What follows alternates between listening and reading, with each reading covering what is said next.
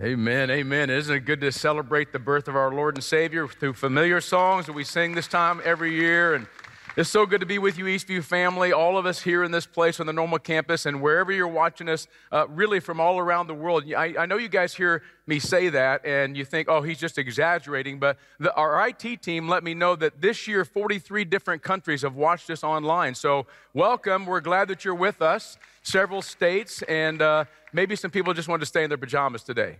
Come on over next time. All right. Rob and Catherine from Texas, God bless you. Mike and Becky in North Carolina. Linda and Crystal Lake, and of course, my dear wife, Sarah, who's got everything that everybody else has, uh, and she's under the weather today. So, God bless you, sweetheart. Love you. Uh, I want to give a special uh, shout out to the Herscher congregation and the Chenoa congregation and everybody at the Bloomington campus. Love you guys. And uh, finally, um, we have a member, uh, Vicki Tanner. Vicki, I know you and your family are facing your mortality right now, and you're watching here today. We love you. And really, this sermon is for you and for all of us here together today. Um, uh, it is Christmas season, so there's a few quick reminders. We've brought coats and we brought toys and we brought toiletries for people in need, and now we have this other special offering that's coming up. Can I just encourage you? Would you just take this one little simple step? Would you ask God to give you a miracle, to give you money that you don't have, and that you'll give it to Eastview Christian Church for our expanding ministry offering. We had a lady this week that sent me an email. So awesome. She, she's been praying for God to give her a miraculous refund, and she got one this week for a dollar and one cent.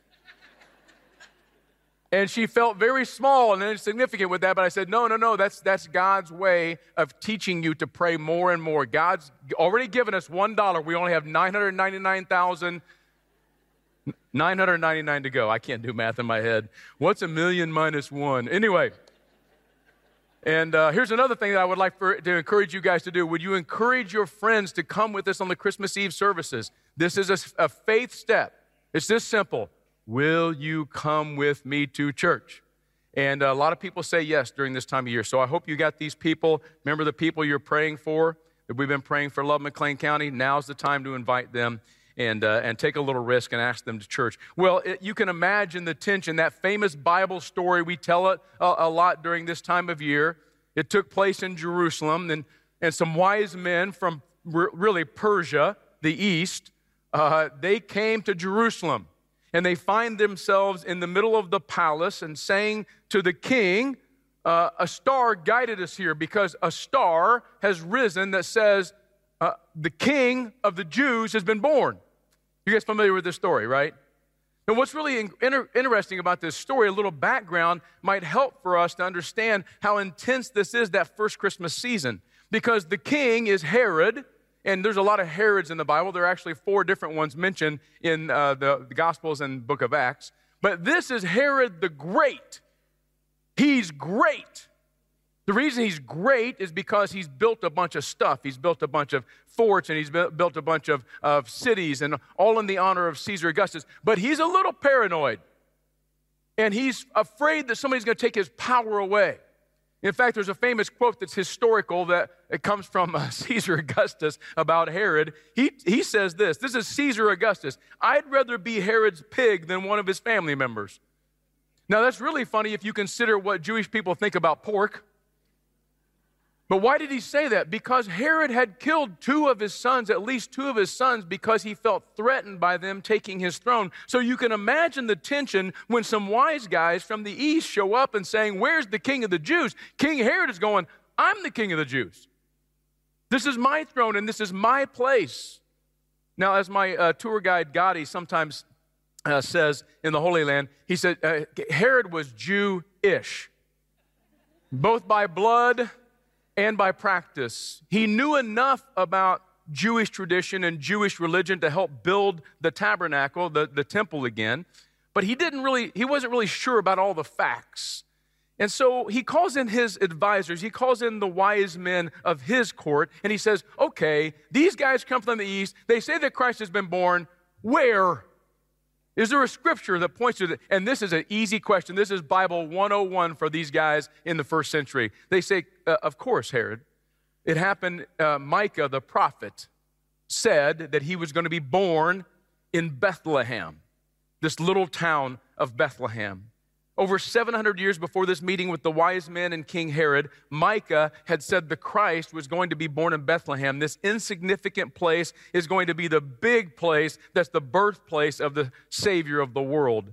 So let's turn to Micah. Let's rewind from the time of Christ 700 years to this mysterious prophecy. Remember, we're in this series called Christmas Mystery. And 700 so years before Jesus was even thought about being born and coming into the world, this prophet Micah says these words Micah chapter 5, starting with verse 2. Y'all ready for the word of the Lord today? I ain't just reading a book. This is the living word of God. All right, here we go. Chapter 5, verse 2. But you, O Bethlehem Ephrathah, who are too little to be among the clans of Judah, from you shall come forth for me one who is to be ruler in Israel, whose coming forth is from of old, from ancient days. Therefore, he shall give them up until the time when she who is in labor has given birth. Then the rest of his brothers shall return to the people of Israel, and he shall stand and shepherd his flock in the strength of the Lord, in the majesty of the name of the Lord his God, and they shall dwell secure. For now he shall be great to the ends of the earth, and he shall be their peace. Let's ask the Lord to speak to us today through his word. God, I pray now that as we read your scripture and as your Holy Spirit points us to Jesus Christ, that every heart would be stirred, that unsuspecting you would speak to us today that you would reach through whatever screen we might be watching on, or you reach through the, the boredom or the tiredness or the fear or the sickness even in this room, God, that you would touch our hearts with your word, that you would speak. Um, God, we want to hear from you. We need to hear from you. As we celebrate these truths through song and body and blood of Jesus Christ, now we need to hear from God. Would you speak now, Lord? Would you do it because you can, because you have? And I believe you will. It's in Jesus' name we pray. Amen. Well, this Christmas mystery, just like last week, all these years later, now it's 2,700 years later after these words were spoken, and it's not a mystery to us anymore. We've heard of Bethlehem. We understand this small town. We even have a famous song that speaks of Jesus being born in Bethlehem. I was born in a small town. Oh, I'm sorry, that's the wrong, that's the wrong song. That joke was given to me by my good friend Dale Avery, by the way who's sitting over here going, Don't blame me for that. That's the wrong song. That's John Mellencamp. This is the song, the song that Jason led us in, Oh Little Town of Bethlehem, actually written in the 1868 ish area. And he, he wrote it for a, a, Christmas Mass in Trinity Church in Boston. And it's a heartwarming song, isn't it? Even as we sang it this morning, how still we see thee lie above thy deep and dreamless sleep. Doesn't it sound so good? The silent stars go by. And we might get uh, confused here and go, oh, this prophecy is about Bethlehem, this little town that's so quaint and awesome and great during Christmas season. But this sermon is not about Bethlehem. It takes place in the town of Bethlehem. It is a little town, and we'll talk about that a lot uh, in just a moment. But this little town was part of the Christmas mystery because there's more to it than just this little town. And so let's just kind of discover this together. Something big, and here's kind of the big idea something big comes out of something small. And we're going to look at that in this, in this teaching here together today. So, the first thing I want to share with you is we have a ruler whose origins are big. Where he's from is big, bigger than you can imagine. Yes, we have this little town, but from this little town, a ruler whose origins are big. Where'd I get that from? Look in uh, uh, verse 2, the end of verse 2. One who will be ruler in Israel, whose coming forth is from of old, from ancient days. This little town, bless you, this little town of Bethlehem uh, had some famous people associated with it in the Bible. They were from Bethlehem. And that because they're from Bethlehem, we know a lot about Bethlehem, but back if you if you go into the 1500 BC era, you would not know about Bethlehem. It was insignificant. That's the word that's used here. You Bethlehem Ephrathah, you were too little. You're meaningless. You're too small. In fact, if you guys want to check me on this, go back to Joshua chapter 15, starting around verse uh, 22 and uh, 20, and you'll you'll find that when they allotted the place for Judah to have his inheritance in the promised land, when Joshua came and said, "Okay, here are your boundaries," in that in that naming in the Bible, they name over 20 cities, 120 cities. I'm sorry, 120 cities are listed in the territory of Judah. But guess what? Not Bethlehem. It's in the territory is just insignificant. They're too little to be among the clans. The word clans can also mean a thousand. So we can assume that Bethlehem was under a thousand people, very small little village. You're too little to be among the clans of Judah. But things changed for Bethlehem, as things sometimes do for small towns when a star football player or somebody wins something or some famous person comes from the town, and we drive into town and go, So the town of, right? And, and Bethlehem became that because it wasn't long after um, Judah had settled into this territory that David becomes the king who was anointed by Samuel the prophet in Bethlehem. And all of a sudden, Bethlehem, home of King David, and everybody knows about Bethlehem. Bethlehem literally becomes the city of David. That's the name that's given to it. And 300 years after him, it, this, this prophecy of Micah, David uh, is, um, uh, I'm sorry, after David, then Micah says this prophecy about the city of David and this little town of Bethlehem. Now, here's what you need to know. By the time we get to the Herod story that I told you guys earlier, by the time we get to the time of Jesus Christ, every Jewish people, uh, person, if you said, What is the city of David? They say, Bethlehem.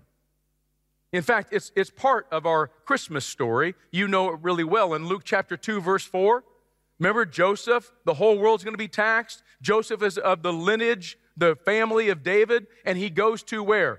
The city of David, which is Bethlehem. It's in Luke chapter 2. Uh, in, in Luke chapter 2, verse 11, when the angels are saying to the shepherds, Hey, shepherds, today is born to you in the city of David. The shepherds didn't look at each other and go, Hey, where, what city is that? Which one is that? No, it's, it's, it's Bethlehem. And they were near Bethlehem, and the people of, uh, in Christ's time, all the Jewish people, they referred to Bethlehem as the city of David. And by the time of Jesus, they also knew that Bethlehem, because of this prophecy from Micah, was the place where the Messiah, the Christ, the ruler, was going to be born. That's, that's what happens with these theologians in Matthew 2. I want to show you in the scripture the story I told you earlier. When Herod the king heard this, he heard what? There's a king of the Jews that's been born. When he heard this, he was troubled, and all Jerusalem with him. And assembling the chief priests and the scribes, the people, he inquired of them where the Christ was to be born. They told him, In Bethlehem of Judea, for so it is written in the prophet, and they were quoting Micah 700 years later. It wasn't really that hard of a Bible question if you want to just look at some extra stuff later, go to John chapter 7 and you will find the people debating is Jesus the Christ or not the Christ? Is Jesus the Christ or not the Christ? And they've been having an argument. And somebody says in the crowd, well, isn't he supposed to be born in Bethlehem? And of course, everybody agrees with that. I've always, I've always wondered about this because when, when you start proving that Jesus is the Christ, it would be a really easy research project to ask him where he was born. But nobody seems to have figured this out. He's, he's not from Bethlehem, he's from Nazareth, they thought. Somebody could have asked, maybe, and found out. But still, with David and all the fame about Bethlehem and Micah's prophecy about Bethlehem, Bethlehem is not famous because it's just a small, quaint little town. It's famous because of who's born there. Verse 2, it says, A ruler in Israel is going to rise up, so come forth for me and this ruler is going to be from of old, from ancient days. What in the world does that mean? Well, um, the word olam for ancient literally means vanishing point, as in the vanishing point of what you and I can think about. How many of you guys can remember what you did last Christmas? One of my favorite songs, by the way. Just kidding. How, how many can you remember 10 Christmases ago? Well, you guys are sharp this morning. Anybody remember back to their childhood, your first memory of Christmas, your childhood Christmas? You have a Christmas memory there? We start thinking back in time, we start thinking a hundred years ago and a thousand years ago. and 10,000 years ago. There comes a point where our mind, it's a vanishing point, our mind can't comprehend. That's where Jesus is from. That's where this ruler is from. This ruler comes from ancient days from ancient days, from times uh, in the past that we can't even fathom, we can't remember. In other words, He is God. Jesus historically originated in Bethlehem. He was born in Bethlehem, but as God, His origins are farther back than we can imagine. He's from eternity past. Again, you can look this up later. I got all these scriptures listed in your notes, but the prophet Daniel describes the coming one who's going to be the Messiah as the, the Son of Man, and he calls him the Ancient of Days this ancient of days who's going to come and rule. Guys, here's what I want to tell you today. I, I, got some good news for you. Jesus, the, the ancient of days who was born into our time 2,000 years ago and now born into us through his Holy Spirit, he is bigger than all of our stuff. He's bigger than everything that you're going through. I think Bethlehem can be used as a picture or a description of our lives. Anybody in here feel like little town of Bethlehem today? Insignificant. Maybe you're, you feel small today because you're weak, because you, you, you can't get over this sickness. You can't get past this disease. You can't, you can't get past your past. Maybe some of you feel insignificant. You feel little town of Bethlehem this morning because who cares? Not even listed among the towns of Judah. Not even listed about, uh, among the people in my school or the people in my workplace or the people in my office the people in my street. Nobody knows me. Even I walk in this place this morning or I watch online, I'm insignificant. I don't matter. Maybe you feel small because you're helpless. You can't fix stuff. One of the things that I'm struggling with the most these days is I'm a grandpa and a dad, and I can't fix everything. I can't fix illness, and I can't fix relationships, and I can't fix all the stuff that's going on in my world. What makes you feel small today? What makes you feel insignificant today. Good news is that in this little town of Bethlehem, God does something big. And if God can do something big in a small town of Bethlehem, He can do something big in small people. He sends a ruler whose origins are bigger than us to be born in us. Christmas is about a great God coming through the small, to the small, to do big things. That's what God is calling us to. That's what Christmas is about. Christmas is about a little town of Bethlehem, yes, but it's the great ancient God who comes to earth to save us from our sins. So, from this little town, we have these big origins. But from this little town, uh, oh, yeah, I meant to show you this. Ah, come on, man. I want to show you this picture. It's the shepherd fields. No, I'm not going to get to this picture yet. I think I missed a slide here. Sorry, guys. Anyway, uh, I want to move on to this. From this little town, we have a shepherd whose majesty is big. Just ignore that cool picture on there. We'll get to it in just a moment. Act like I didn't swipe it, all right? From this little town, we have a shepherd whose majesty is big. He, he's, he's bigger than anything else that we've seen when it comes to shepherding. If you look in verse 4, I want to read this again and show you. He shall stand and shepherd his flock in the strength of the Lord. Again, just like last week when we were talking about Jeremiah, the shepherds in Israel were bad shepherds. Now, all through the scripture, when God appoints people to lead his people, he refers to them as shepherds. My people are the sheep, my, my shepherds, they shepherd the flock.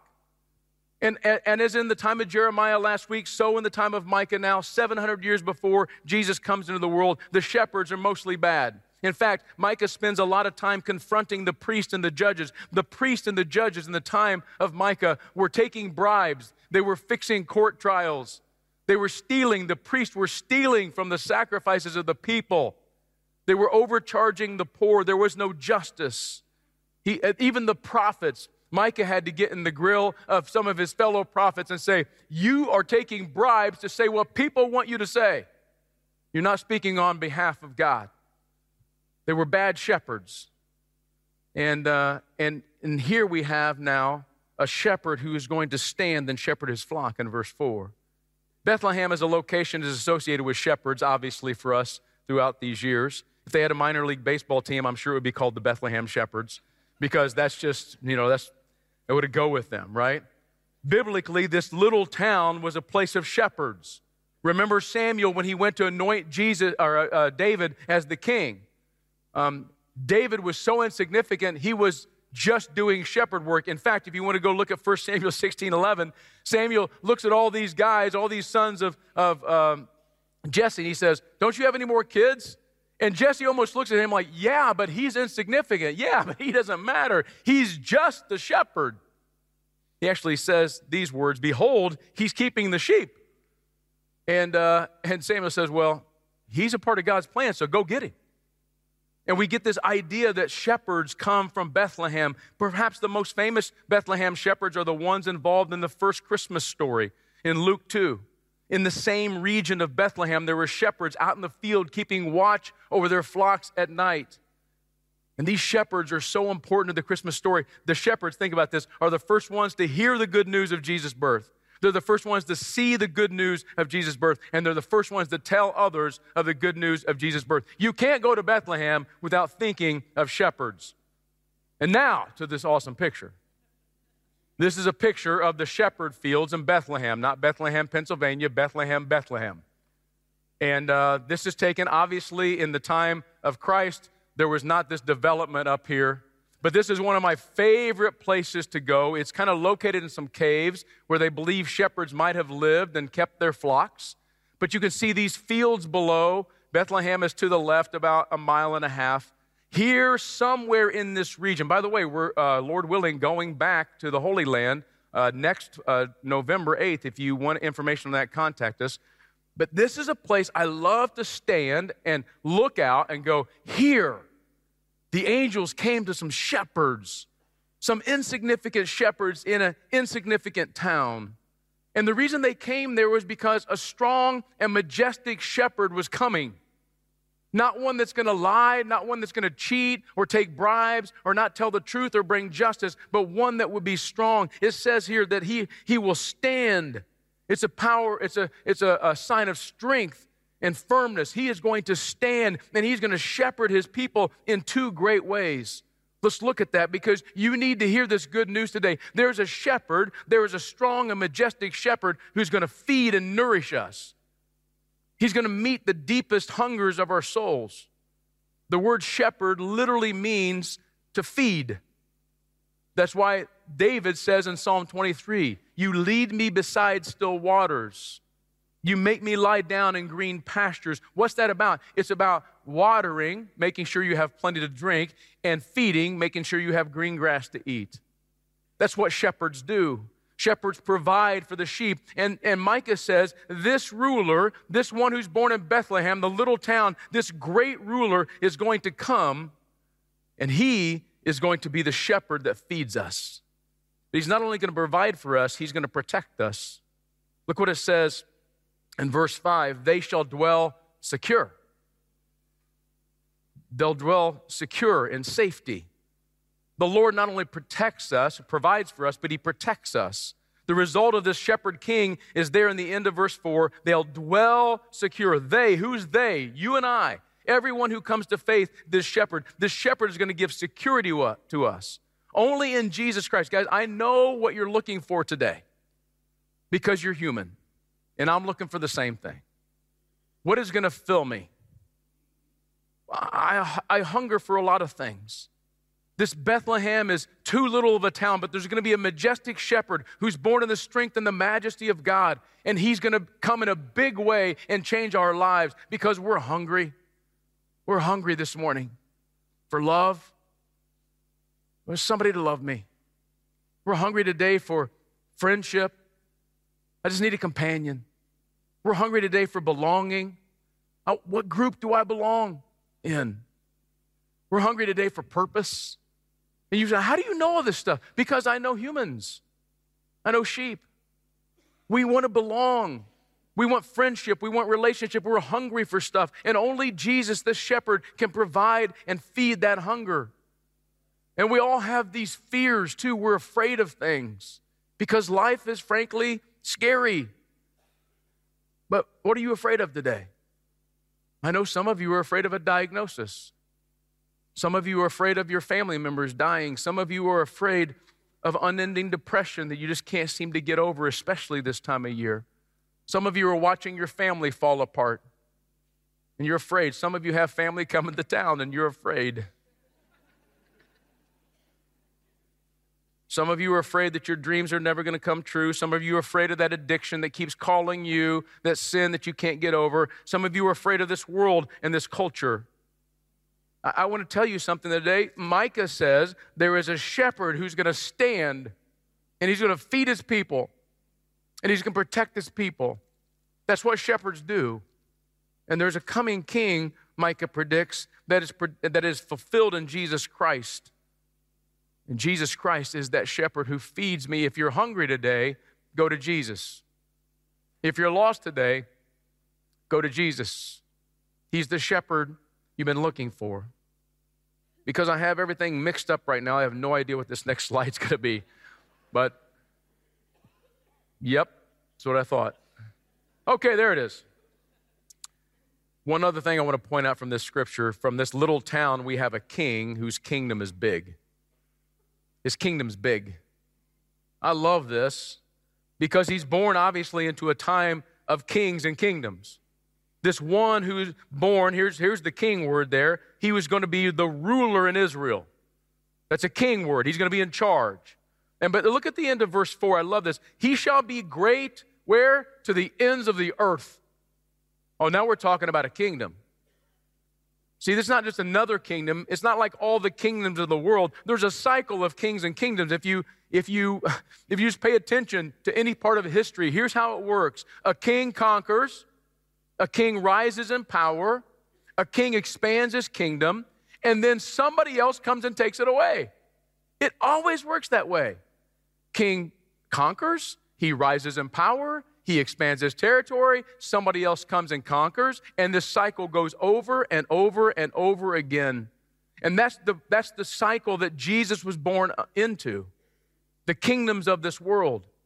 It's how it works with the kingdoms of the world. We didn't read this, but the rest of verse 5 says, When the Assyrian comes into our land and treads our palaces. We didn't read this, but verse 1 siege is laid against us.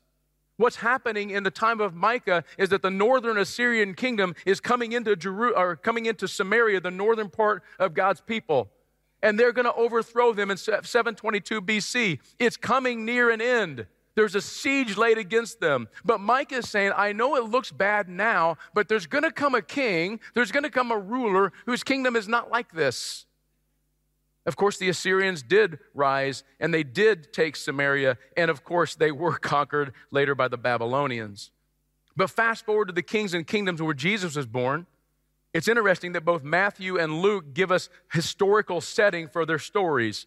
Matthew chapter 2, verse 1 says, In the days of Herod the king. Herod the Great is who he's talking about. And, uh, and he was the patron of Caesar Augustus. That's why he had all of his power. He was given the territory of Judah. He was the governor of, Ju- of Judea, I'm sorry, of Judea. But he called himself, this is a self proclaimed title, King of the Jews, because he basically ruled what was the promised land, the King of the Jews. But he was in submission to a greater kingdom, the kingdom of Rome. When Jesus was born, Luke 2 tells it this way In those days, a decree went out from who? Caesar Augustus, that all the world should be taxed. He also is a ruler, he's also a kingdom. He ruled most of the known world. Uh, what we know about him is some really interesting things. He ruled the world and he held titles that, uh, like these. He was called the King of Kings, historically. Uh, Caesar also had this really, really uh, sly way of doing things. His dad was Julius Caesar. You might not know this historically, but Caesar Augustus was the adopted son of Julius Caesar. And after Julius Caesar died, the, the Senate declared him uh, a god. So the clever Caesar Augustus, you know what he called himself? Son of a god. Are these titles sounding familiar to you? The King of the Jews, the King of Kings, the Son of God? This is the, this is, these are the kingdoms that God was sent his son to be born into. Of course, you know, Herod died in 4 BC, which totally messes up your Christmas ideas. Because Jesus probably wasn't born at zero. Uh, but he died in 4 BC, and his kingdom was split and it fell apart. Caesar Augustus died, and his empire was split and it fell apart. Now, 2,000 years later, there's no Roman Empire. All we have is pasta and wine and the month of August, which was named after Caesar Augustus. That's it. You want to see the powerful kingdoms of this world? You can study them. They, they come and they go, they come and they go, they come and they go. But the promise of Micah is there's going to be a ruler whose kingdom will be great to the ends of the earth. Out of this small town of Bethlehem comes this great kingdom. It's going to be eternal kingdom. Jesus didn't come as an earthly king to conquer a worldly kingdom. That's too easy. His kingdom is not made up of armies advancing and killing people and submitting, making people submit. His kingdom is an internal kingdom. And this little town of Bethlehem brings us a king and a kingdom way bigger than we ever could imagine. That's the story. That's what the angel says to Mary when he appears to her and says she's going to have a child. Behold, you will conceive in your womb and bear a son, and you shall call his name Jesus, and he will be great, and he will be called the Son of the Most High. And the Lord God will give to him the throne of his father David, and he will reign over the house of Jacob forever, and of his kingdom there will be no end. That's the word. It's an unending kingdom, it's never going to go away. And every one of those, when I read these, I go, oh, you're not the son, you know, Augustus, you're not the son of a God. It's Jesus, the son of the Most High. He's going to reign forever and ever. We're not waiting for him to die and for his kingdom to split up. This is a kingdom that's going to last. Out of this small town of Bethlehem comes this great king and this great kingdom that will never end. And so, verse 5, we have peace. All that I've said to you for the last 32 minutes just comes to this one thing peace. It's peace. When Jesus was born, there's another phrase associated with Augustus and the Roman Empire. This time in history that Jesus was born into was known as Pax Romana. It's Latin for the peace of Rome. Rome had peace. Of course, it wasn't peace. you know how this worked, right?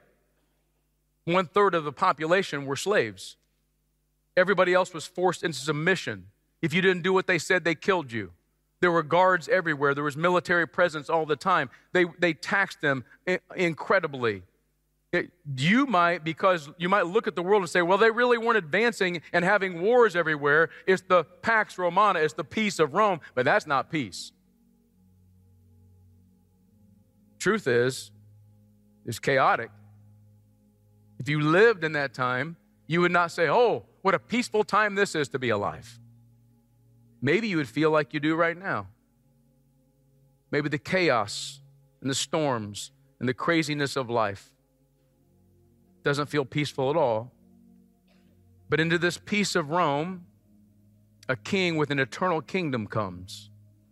The prophet predicted, He shall be their peace. The angels sang, Peace on earth, goodwill toward men. All because of this little town where some big stuff happened. And the sermon today is really this simple. If you follow King Jesus, then you know where he came from. It's big, no matter how small you are. If you follow King Jesus, you know you can trust him because he's a shepherd. If you follow King Jesus, you may not like where you're at right now, but you'll love where you're going. All because of this little town of Bethlehem where God did something big. And now we have peace. Amen.